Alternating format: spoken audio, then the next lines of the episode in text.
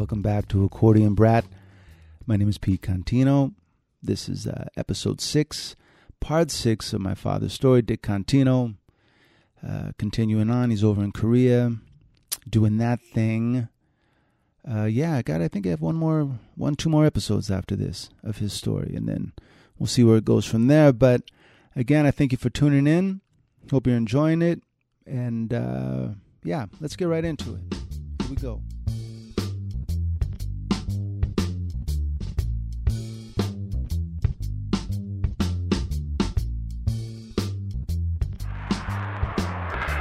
So I'm taking, you know, they ordered me to be taking basic training as a rifleman, to be sent wherever. EUCOM, FECOM, which was European Command or Far Eastern Command.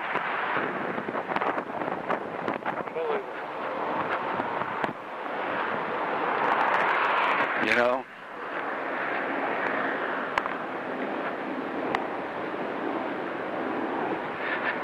While I was taking my basic training, to give you an idea, I walked by the this one particular area, and they were having, they were putting on a show, and uh, I was always very humble, you know. And I mean, I'm not patting myself on the back. I always had this sense of, you know, not really glorifying. Maybe that's why I was enjoying the success I was too, because I was enjoying it. You know, I, it was like something out here, like a masquerade. I never felt, I never lived there. Like, wow, you know, what a star I am. So it was always, you know, somebody would would say. So I was watching the show, and I says, "Do you mind if I play a couple numbers on the accordion?" Somebody had an accordion there, they wouldn't let me have mine. They wouldn't let me have it. No way. I asked about that, and no, definite no. So the guy said, yeah, so he said, what's your name? And I said, Dick Contino. And he goes, holy shit. You know, so I, I played a couple of numbers. The guys went crazy. Well, the commander of Fort Ord heard about it, that they allowed me to do that. Volunteer to play a couple numbers for the guys. He reprimanded all the commanding officers in that area. Like they committed a crime. Like they were trying to smuggle in drugs or something. For letting me play the accordion. That's how severe it was. That's how severe it was. My commanding officer, forget a lieutenant, whatever his name was, he said at one point during my basic training, he said, you know, he says, you're a hell of a guy. He says, I hope when you get your orders, you don't go to FECOM, which is Far East, which means normally Korea. He said, I hope they send you to EUCOM. You know what I mean? In other words, you're in Europe, there's no fighting going on, you do your time there. Orders came through. FECOM. So he came up to the big, I'm sorry, sorry, Contino, you know.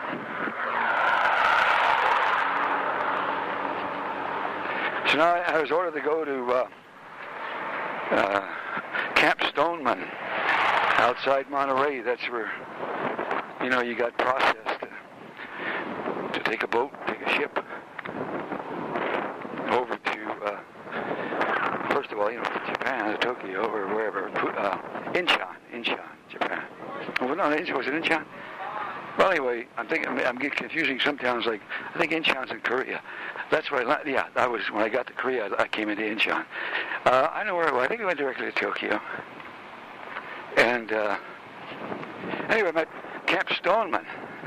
You know, and whew, figure there. But everybody, like I say, they they must have sensed a charisma, a quality that I had. Nobody was out, as a rule. There were exceptions, rare, rare exceptions, but usually it's like, what a nice guy. So, you know, it was like, uh, while I was there, uh, that's when I met Dick Kerr. He was with the Air, for the Air Force. He was there indefinitely. Now, my commanding officer, Sergeant, he, uh, in spite of, you know, whatever he had heard, my reputation, hey, you're a hell of a guy, right? Okay? So let's party while you're waiting to be, you know, shipped out. He, almost got in trouble. All right, first of all, he and Dick and myself, we go to these nightclubs at night because he was my commanding uh, officer, so to speak. So I get off the base, you know, he, he right up the passes. So three of us, we go to a club and I, you know, I dig up an accordion somewhere and I figured, oh, at one point, one point, Camp Stoneman, I first got there, I went and I thought, while I'm here waiting to be shipped, let me go check out special services. You know. So I went there and I figured, well, maybe I'm free of the bullshit now that I'm through with basic training.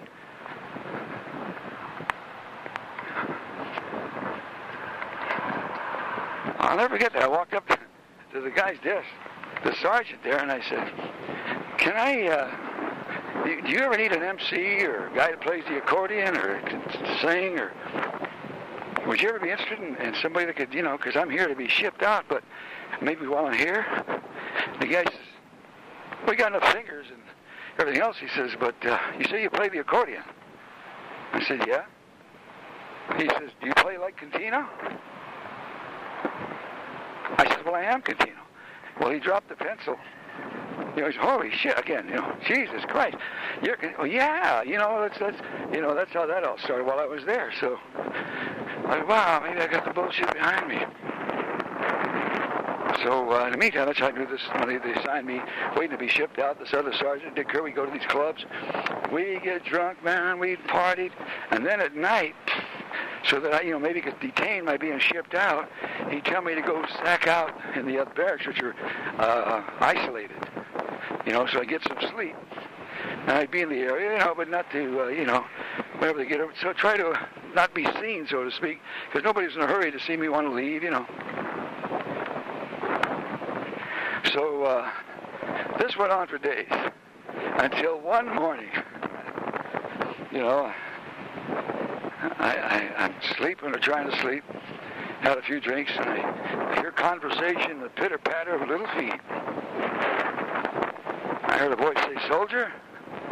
I opened my eyes, were about three officers. What's your name? Contino. Well, my orders came down in about two days. I was assigned to the USS Gordon, heading for Tokyo.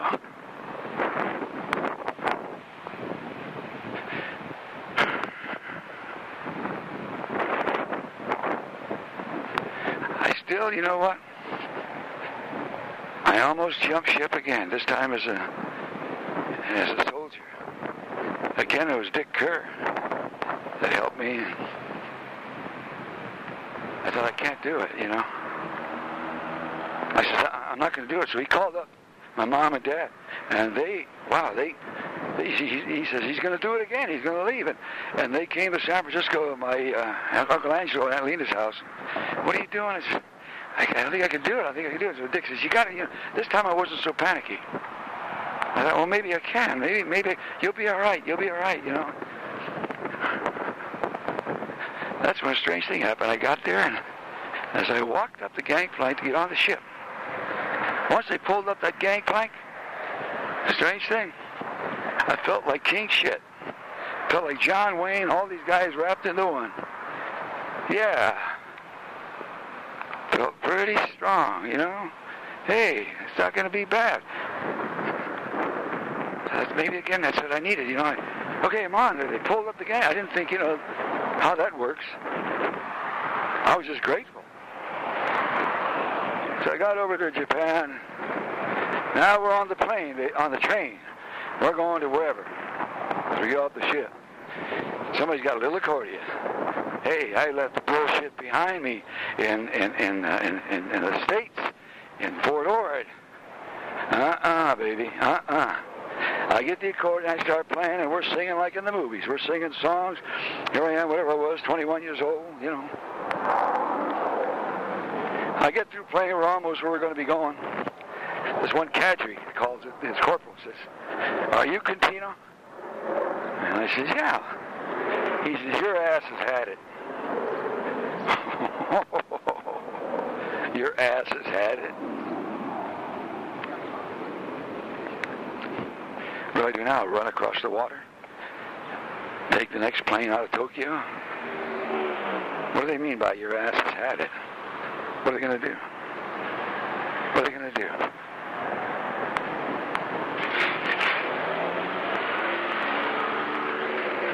So I, uh,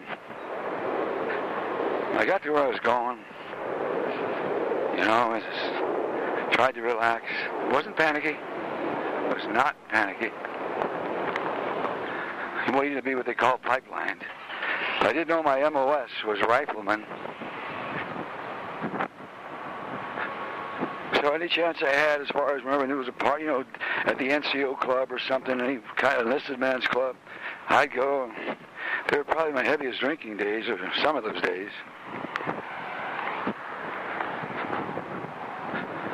So you know, I just if anybody had an accordion laying around, I'd play it. You know, sing or do something. Have, hey, party time. Let's, you know. So you know, sometimes the the, uh, the sergeants, you know, they they say, hey, hey, Cantino, we're having a party over here, and, and we, we grab an accordion. I would come down and you know, playing a few tunes. Yeah, let's go. You guys gonna have booze and stuff? Yeah, let's go. Let's go. You know, it was that kind of attitude. All of a sudden, like my uh, my John Wayne, so to speak, uh, the image my attitude was not going to be wasn't being so tarnished. wasn't so tarnished. I I was away from home. I was okay. I wasn't throwing myself on the ground. I wasn't going insane.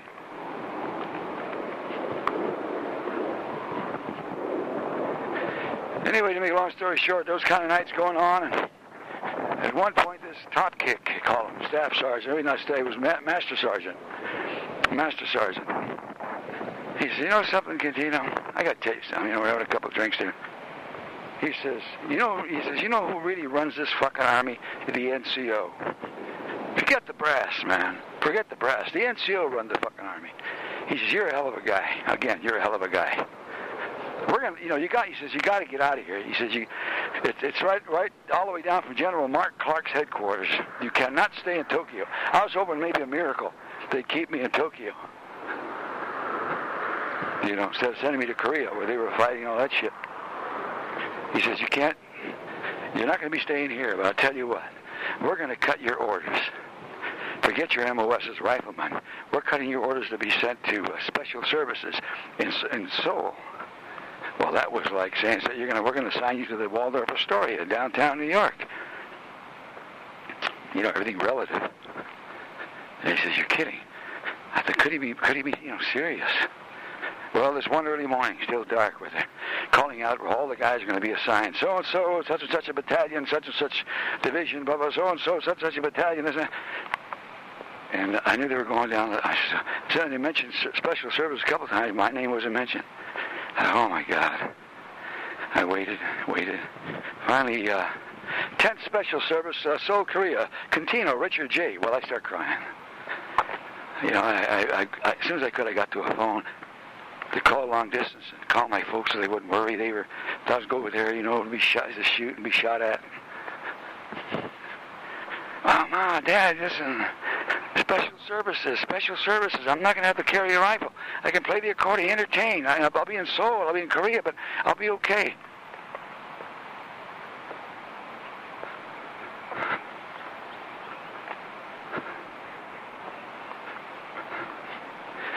I got on the ship to go to Korea. Well, that's where I went into Incheon. Guy named Vic Tiberi. Vic Tiberi. Later, we became friends for years. He's very outspoken, typical, great character, great character. I think he ran that whole special service thing without even having a, without even being a, a lieutenant, you know. Anyway, he picks me up in a jeep. His first words were to me, "You're Cantino, right?" I says, "Yeah." He says, "Whatever you do, don't fuck up." I says, "Fuck up." I start laughing, you know. He says, because they're laying for you. You fuck up one time, they're going to send you to a frontline outfit with, with your MOS as a rifleman. They're waiting for you to fuck up. I said, oh my God. Well,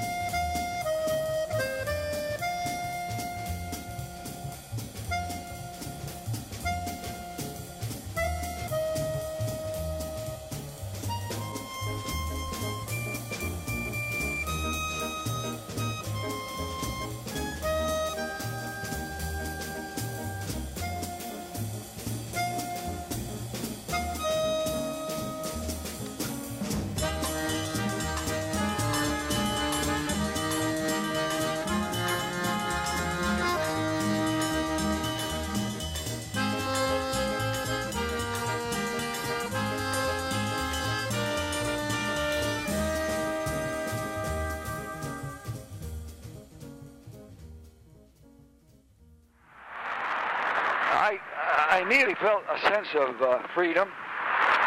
Um, uh, from you know, from the fear of uh, I don't know, just for one thing, it wasn't like basic training. You know, it was we were in an outfit there where it seemed like, frankly, Vic Berry was he symbolized uh, like between himself maybe one or two of the other guys.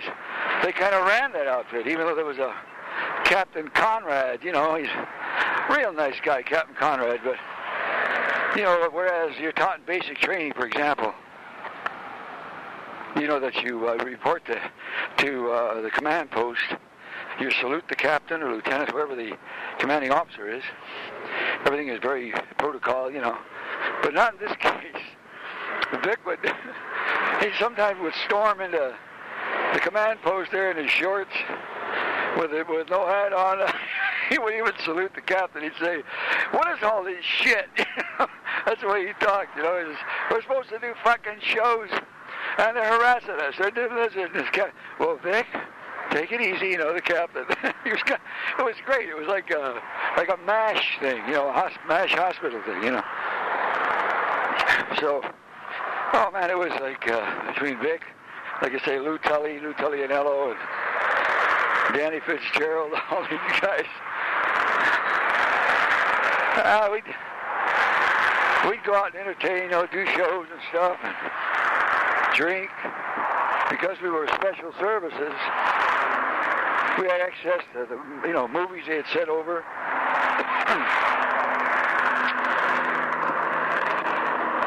so it was like it was like a party thing, you know. I had uh, difficulty uh, writing home to to my folks, you know, and as if uh, maybe they thought I was just saying it. You know, I was trying to convince them that, hey, I'm fine. You know, this is great. I'm not walking around with a weapon looking for somebody to shoot at or be shot at. You know, although you had that in the back of your head because, you know, you, you'd sometimes wonder if somebody say, hey, they uh, they might say, well, they, uh, there's some snipers in this area here, there, wherever we might be entertaining.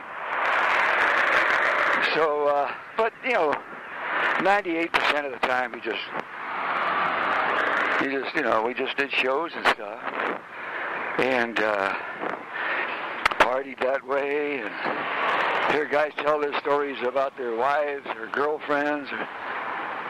See, I wasn't, I wasn't going with anybody at that time, and I'll tell you what, there's a part of me that's really grateful because, you know, guys would get uh, Dear Johns, they call them, from either their wife, mainly their wives or, or girlfriends you know, like, and they wouldn't let they wouldn't let a guy go home. They like, you know, he could be just as busted up as if somebody had died. But unless somebody died, they wouldn't uh, let you come home. You know. So they had to sweat it out there. Who would threaten to commit suicide, or, you know, then end up just laughing it off or getting drunk or trying to think of any particular anecdote there, but overall, the whole thing was an anecdote. The whole thing was that went on for a while, but lurking, I guess, was this thing about the beef, the army beef, because we were at this building in Seoul, and there was a uh, an engineer outfit,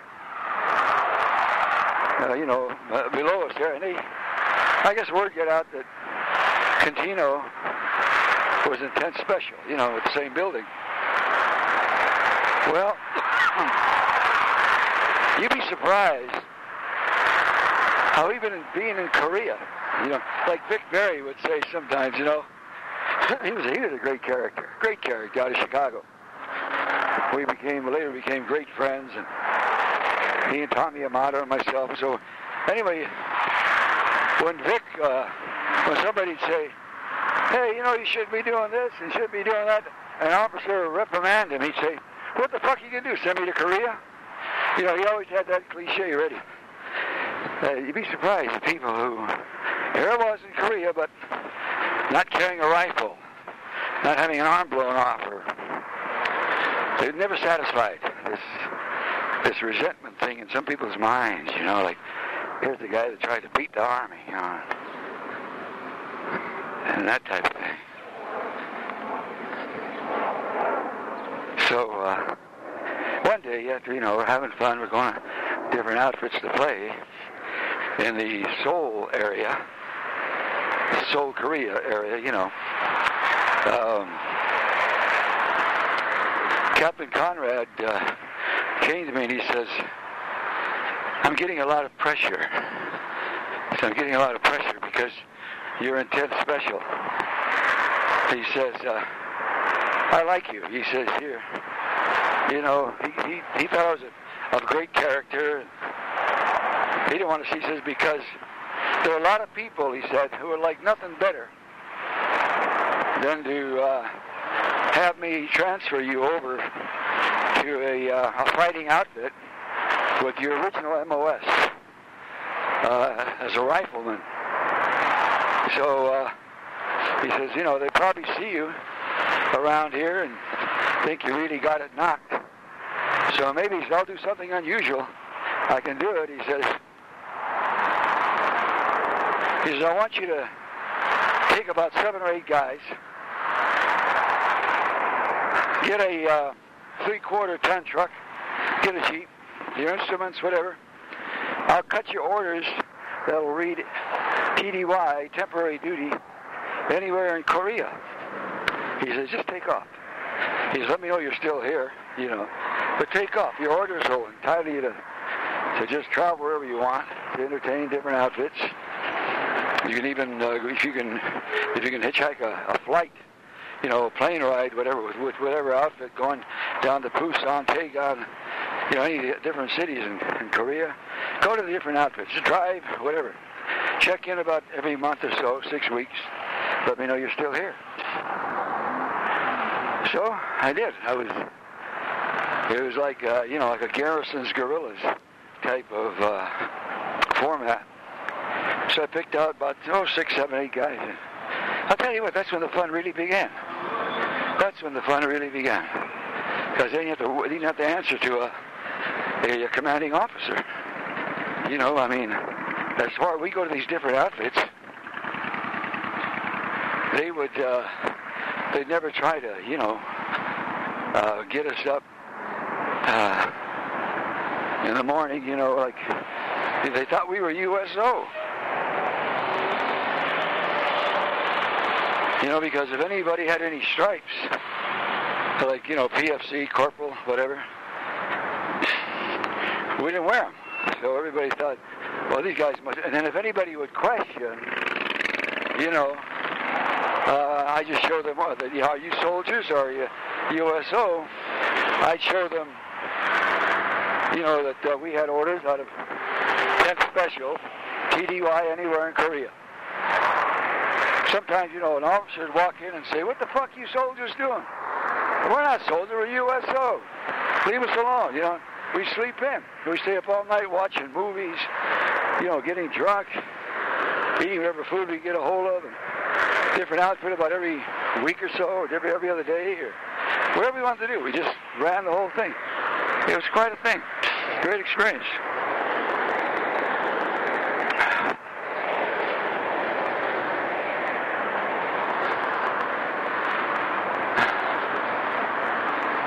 One time, uh, in particular, because we would, you know, we just we would just make contact with an outfit we knew we might be nearby. Hey, you guys want a show? Type of thing. Okay, we'll send a we'll send a uh, a truck out after you to help you with equipment and so forth. Well, they came to pick us up, and uh, picturing the whole thing right now. We were going uh, to this outfit, and I guess, I guess, I know, the driver took a wrong turn off or road, and uh, seemed like it was pretty barren. Seemed like there were still uh, holes in the ground, maybe an outfit had been. Unbeknownst to all of us, we actually what they call we were in actually we were in no man's land. They call that meaning uh, the uh, North Koreans, the Chinese main line of resistance, say was to the front of us, and our main line of resistance was to the back of us, and we were kind of driving around in no man's land. We're, you know, uh, totally vulnerable, but not knowing it. So they were in this huge, it wasn't a three-quarter ton, it was a bigger truck. We went in their, their truck, it was a larger one. I forget the name of the vehicle. And uh, I, I, I, I get, we begin to hear explosions around us. You know, like so Lou Telinello, Lou Telinello was sitting across from me, and then you know, whenever you traveled uh, in one of those trucks, the rules were you couldn't travel in a truck that was covered in case you had to evacuate immediately. So I shouted out to him. It was cold. I says, Lou, is that is that in, incoming or outgoing? Meaning, uh, are we shooting at somebody or somebody shooting at us or shooting at one of the outfits near us? He says, uh, well, man, it's got to be outgoing, you know. And all just at, just about at that time, a shell landed by us. I could I could hear the fragments whistling. So immediately we stopped. The guy stopped. We we ran off the truck. There was a ditch nearby, and we all sort of covered in that ditch. Shells were coming in all around us. Kenny, one of the guys who played guitar, he kept yelling, "There's a cave over there. There's an opening. Let's let's make go to that cave. Let's run to that cave." For some reason, I just I just took over. I didn't plan it. I guess I was uh, in command that way, where there was no commanding officer, but it was my show. Still called it the Dick Contino show. I, yes, I kept, for some reason, I says, no, stay down, stay down. You know? right about that time, a shell lands right at the mouth of the cave. So, we're scared. You know, are they zeroing in? You know. I, uh, we got glanced up. There was a three-quarter ton truck coming in our direction. I guess somebody had gone into that area and they were trying to. And this guy was driving like a bat out of hell. And we're waving. He's approaching us. We're waving our arms. You could tell he wasn't about to stop. He was justifiably uh, panicky. So here I go. You know, I uh, inspired, get up out of the ditch and throw myself in front of the on, on the road. You know, it's just one of those things. And he had to stop or run over me. And he started calling me all kinds of names. As I got up, while I was while I was down, and he had stopped, stopped the vehicle. Everybody started uh, piling on the onto the truck. You know, and. Uh, they got on except one guy. I forget his name. He was of Greek uh, descent. Funny, a funny guy, but he uh, he did comedy in the show or what. But he, he was running after as the guy took off. He's running after the truck, and uh, we're reaching out, you know, to grab him. Shell lands nearby and hit it. A fragment, a thing hits him in the chin. It wasn't bad, but it was enough to give him a Purple Heart and he had what they called a million dollar wound. He was able to be sent home. And I remember thinking, wow, why couldn't I have gotten that? Well, you know, you, you know what I mean? It wasn't, it wasn't serious, and I thought, any kind of a, an injury, you know, due to, uh, we got on the truck, we got back to this one house, but everybody was quite shaken. Immediately started hitting the booze, and thinking about all that could have happened, but uh, we found ourselves entertaining at what they called all the way down to battalion level. And uh, bata- and when you're in that entertaining at that level, you're always vulnerable to any possible uh, firepower. You're apprehensive, but I guess everybody's that way, you know, and so everybody knows it, and they just try to have fun the best they could. As a matter of fact, one other little anecdote. My uh, first cousin, Victor Antonino, to this day hasn't forgotten it. Well, by this time, you know, time, as time goes on, uh, they realize, I think, or whatever they realized, they decided to disband 10th Special services and uh, reassign uh, the different entertainers or whatever, musicians, to uh, different outfits, other outfits. Well, I was assi- I was assigned to an outfit called Ninth Corps, Ninth Corps Rest Center. Uh, the Korean War was coming to an end at that time, so there were no pressures that way. And uh, but nevertheless, they were still fighting. There was still fighting going on. My uh, cousin Victor Antonino was coming over. I got a letter from my mother who said Aunt Nellie, his mother, was very worried about him because he was in a, a, a an outfit which was very would be very vulnerable. Uh, mortar, mortar outfit. You know, usually the enemy they try to knock out these mortar positions. One of the first priorities. He said, "Could you do anything to to help him?" I thought, "What can I do?" Well, by this time, you know, I was uh, at Ninth Corps with all the musicians and stuff. I was like Dickie and the mob. And the mob, you know, I uh, we were having a great time, and this captain, uh, lieutenant rather, this Lieutenant Knoll, K-N-O-L-L. He was quite a guy, and he kind of let me run things that way. He promoted me from uh, PFC to corporal, and uh,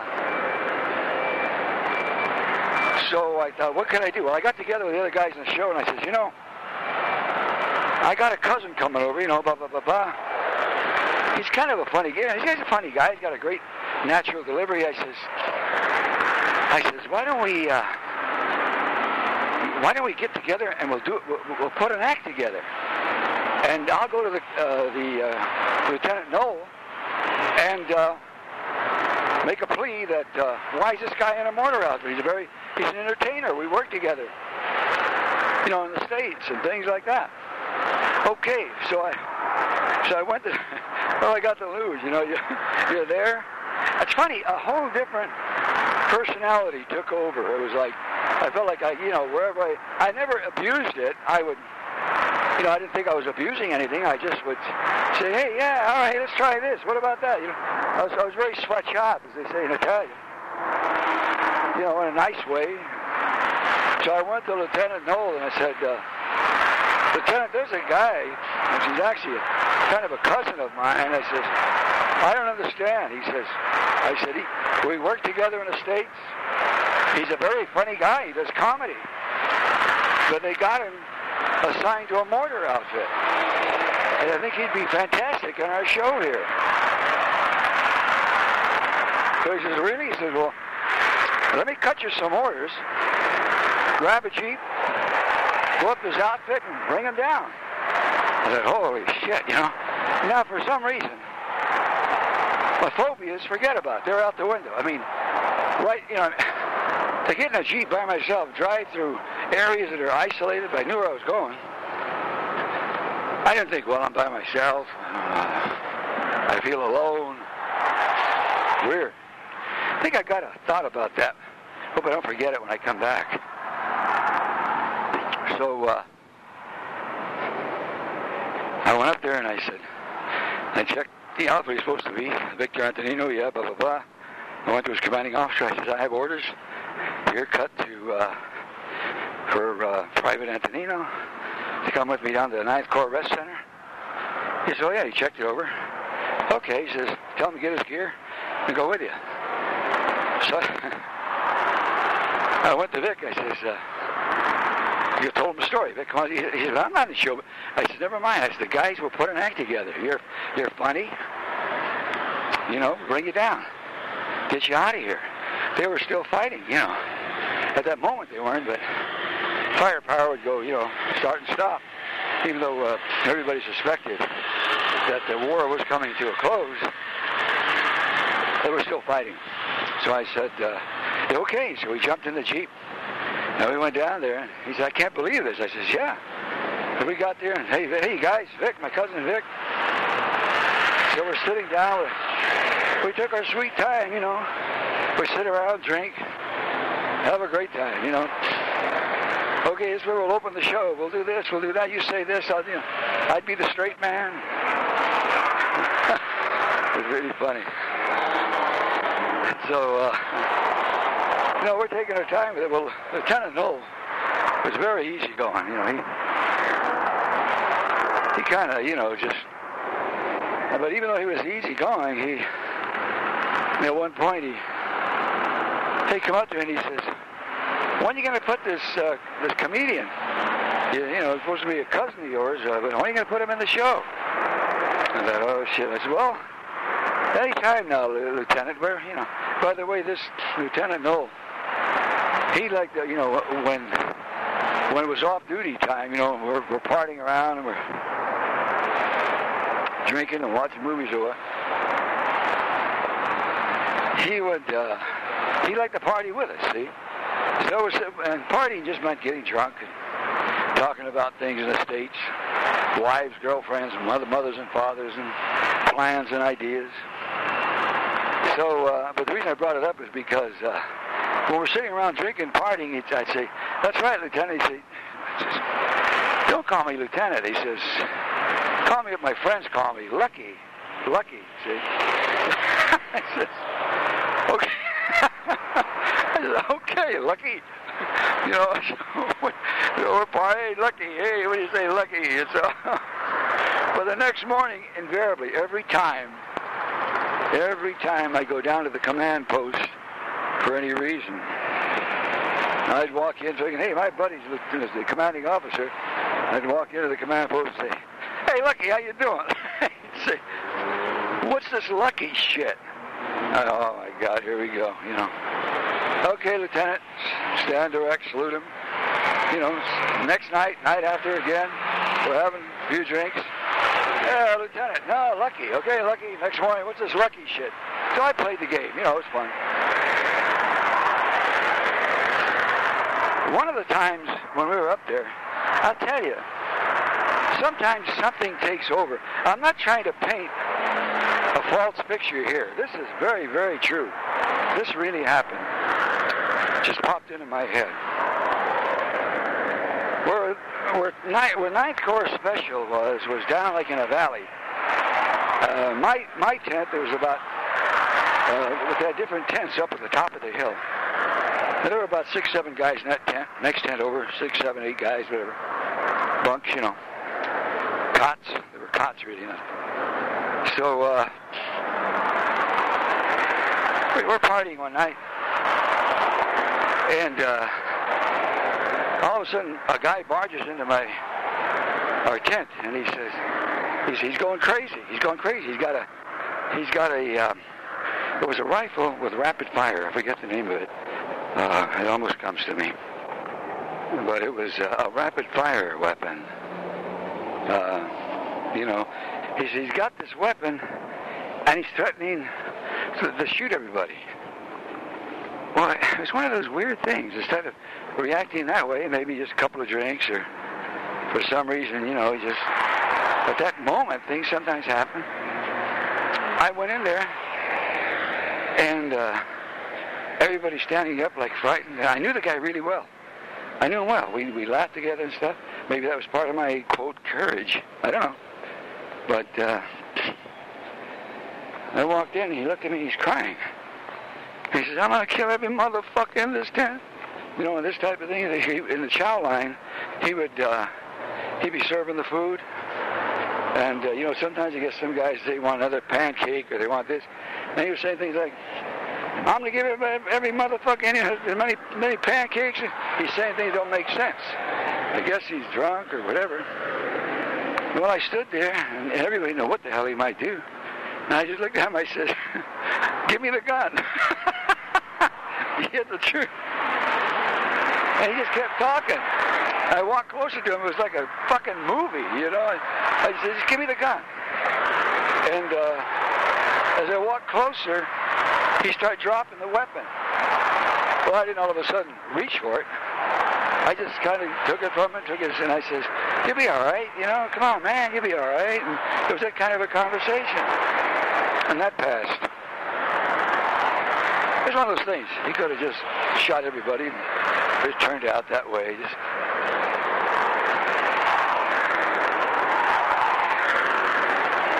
another little anecdote here. Where sometimes I get pretty hard up, you know, because I was very particular. I was particular. Half the time, you know, I think I don't want to catch a. Those days, all you worry about was syphilis or gonorrhea, or maybe getting somebody pregnant. And I wasn't going with anybody, but still I was particular, you know, in a way. But it was that kind of a thing, you know. I I couldn't. Uh, there was no big strain, you know. I mean, you, half the time, you know, you just. I mean, I, I, I felt at the time that, uh, you know, it gave me more, more of a peaceful mind to masturbate than, you know, go around wielding a sword if I was capable of it to, uh, you know, uh, every, uh, I, I don't know what it is. Well, so, so much for that. But I, I wasn't, I was, you know, tormented because I wasn't getting laid. I, there was enough activity, finding a nurse here, a USO show there.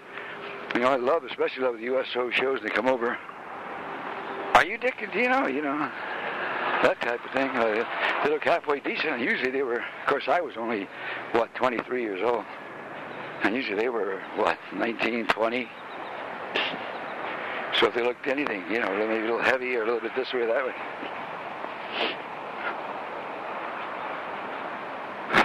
They finally stopped shooting over there. They, they came to a came to a close, and everybody's talking about rotating home.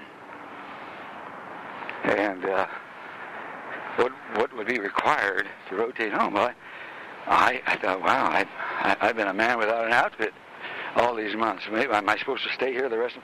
All of a sudden, a little anxiety start creeping in, a little fear. How do I get back? I don't even have an outfit. How? Who do I command? Who do I report to? Lieutenant Knoll. He he went all the way and had me uh, promoted to staff sergeant. He thought I was such a leader. At one time, he, we were having a few drinks. He was he was crying to me. He said, "I wish, for some reason, I wish I, wish I was half the man I, as you are." You know, he was talking like that. He says, "Well, I had nothing but respect for you," and he knew that I was. We're about to be. Everybody's about to be going home or whatever. Well, thanks, Lieutenant. You know, haven't seen him ever since. But it's when he said, I'm putting you in for uh, staff sergeant. I said, are you kidding? I said, wow. Uh, and jokingly, I said, what are you trying to get me to re-up? You know, and he, we laughed about it. I thought, oh, that's just good. He means well, but that'll never happen. Well, sure enough, about a week later, uh, they had a huge loudspeaker, like in MASH, you know. And it said, will Sergeant Richard Contino report to the CP? I went, wow. Everybody's going, oh, so all the guys give me a bad time because in the mess hall, the uh, the different the NCOs or non-commissioned, uh, you know, or just privates, whatever. They eat in one section. The sergeants would eat in another. So that meant automatically I had to eat in another uh, part of the mess hall. And I got the raspberry about that, which was fun, you know. Anyway, back to that story about being. I contacted uh, my original uh, Captain Conrad, my original commanding officer, and, and I was able to find out how to uh, uh, add up all the points. You get so many points for every month you're there. Where to turn that in. Well, I had been there going on 16 months.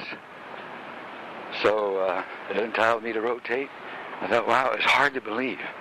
I'm going home. It's like, you know what I mean? It's like I, I totally wrapped myself up in Korea and in the outfits. I played and things and fun and all the partying and stuff. It was like, this is where I am, this is where I exist. I'm going to make the absolute best of it. You just, you think that way automatically. But all of a sudden, you know, uh, that dream is kind of shattered. And you go, wait, the reality is is home. You know, the reality is there, and will I get there, or do I stay here forever? You know, these thoughts, anxieties want to creep in. Well, to make a long story short, even when I got, it was like I was leaving McNeil Island again. Even when I got my orders cut that I was going to be rotating home uh, the first part of January of that year, which would be uh, January of 54. That uh, I went, wow. Maybe the last minute to say, wait, some of these points don't count. You know, you get paranoid. Some of these points don't count. And there's either guy that cooked the chickens at McNeil Island. You know, any reason to detain you. You know. I'd write home. I'm going to be leaving here in January. I'm going. Oh my God, am I really leaving here in January? You know, that type of thing. Well,